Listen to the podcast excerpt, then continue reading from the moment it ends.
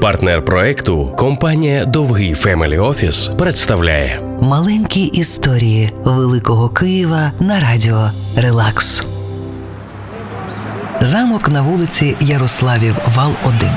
Колись тут планували звести Володимирський собор, але у 1892 році землю перекупив польський шляхтич Михайло Підгорський. Його романтична душа шукала гострих відчуттів, а ділова хватка штовхала на авантюри заради багатства.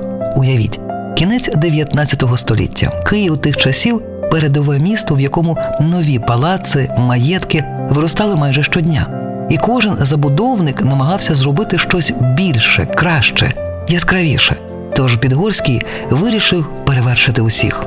Кожен поверх його будинку це окрема luxury квартира на 10-12 кімнат, інтер'єр яких розробив дизайнер імперських палаців Роберт Фрідріх Мельцер.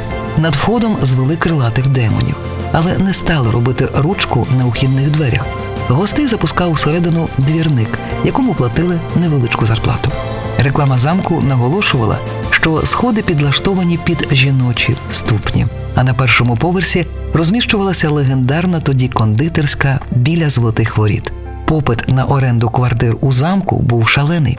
Підгорський переміг у своєму власному змаганні і збудував незвичайний київський палац, який ось вже 100 років робить діловий центр міста більш романтичним і загадковим.